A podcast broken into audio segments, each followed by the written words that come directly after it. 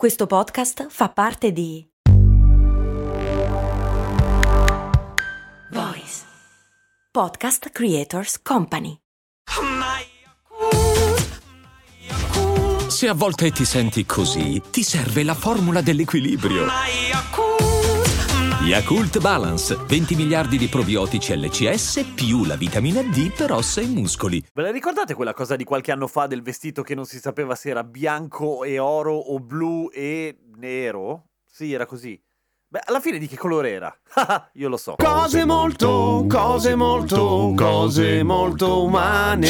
Il colore ve lo dico, ma in realtà non è che dà tanto l'idea. Era effettivamente blu e nero. Io l'ho sempre visto bianco e oro, ma forse è più importante e interessante capire come mai fosse così difficile. Vi ricordate di cosa sto parlando? Vabbè, l'immagine l'ho messa nella copertina di questa puntata, ma nel caso se cercate white and gold dress oppure blue and black dress, viene fuori sicuramente. Più recentemente è successa la stessa cosa, ma con la fotografia di una scarpa da ginnastica che non si capisce se è grigia e azzurra oppure rosa e bianca, ma è la stessa cosa fondamentalmente, mi serve come esempio. Quindi, tornando al nostro vestito di prima, era quel vestito che se lo guardavi alcuni dicevano che era ma proprio nettamente blu e nero e altri dicevano che era oro e bianco. Che cosa faceva propendere le persone per un colore o per l'altro? E in realtà era probabilmente il contesto reale in cui quelle persone si trovavano, perché i colori in realtà per noi, per il nostro cervello, in linea di massima sono un'intuizione, un'ipotesi che il nostro cervello fa a seconda delle lunghezze d'onda che riceve la nostra retina, sì, d'accordo, ma soprattutto riguardo al contesto. E quella foto in particolare non aveva niente se non il fatto che il vestito non aveva alcun riferimento sullo sfondo, almeno nessun riferimento individuabile. Ci fosse stata una piscina, per esempio, che noi associamo sempre all'azzurro, beh, sarebbe stato facile, o il cielo, o il sole, o persino un po' di pelle di qualcuno, ok? E invece no, c'erano solo oggetti inintellegibili, per cui il nostro cervello tirava a caso e la differenza delle lunghezze d'onda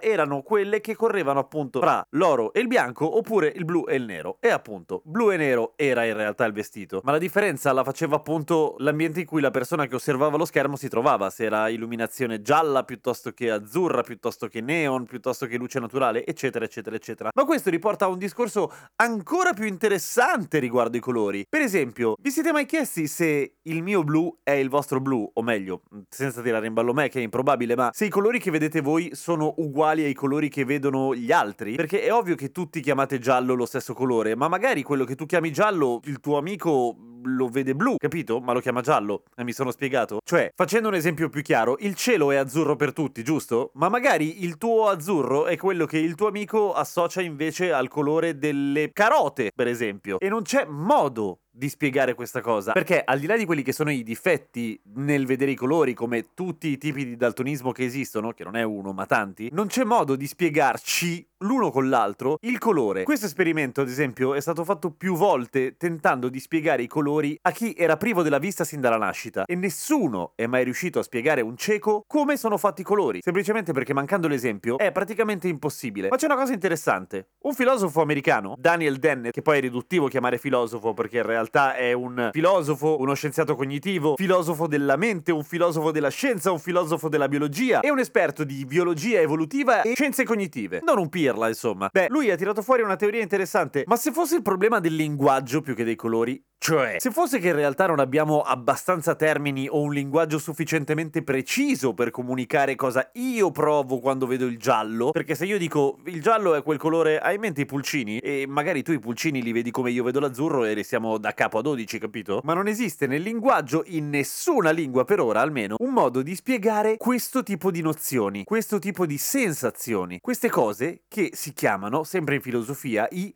qualia. Qualia, con la Q. Figo, eh? È il plurale di qualis in latino. E, sempre spiegato da Daniel Dennett, qualia sono i modi in cui le cose ci sembrano. Punto. Come sembra a me, non è detto che sembri a te uguale. Questa differenza fra linguaggio e il concetto, cioè il fatto di non riuscire a spiegare bene un concetto, si chiama lacuna esplicativa. Ed è fighissimo, perché da un lato potrebbe essere appunto che il problema sia quello, dall'altro potrebbe essere anche che prima o poi ci arriviamo, nel senso, prova a spiegare a un uomo delle caverne che tu in questo momento stai sentendo la mia voce che ho registrato nella mia soffitta oggi, che è lunedì 7 settembre alle 11.35 di sera Eh, sembra improbabile. E a un certo punto, invece, nella civiltà ci siamo arrivati a fare questa roba qua che stiamo facendo. Io che parlo e tu che ascolti. Perché siamo fichissimi. Magari un giorno riusciremo a spiegare che cos'è il giallo per me e che cos'è il giallo per te. Ma per ora rimane appunto nel regno dei qualia. Quelle cose che si sentono e che non si possono spiegare. Un po' come il neomelodico napoletano. Cioè, io quello che sento quando sento il neomelodico napoletano non te lo so spiegare. È tipo. Una cosa così. A domani con cose molto umane.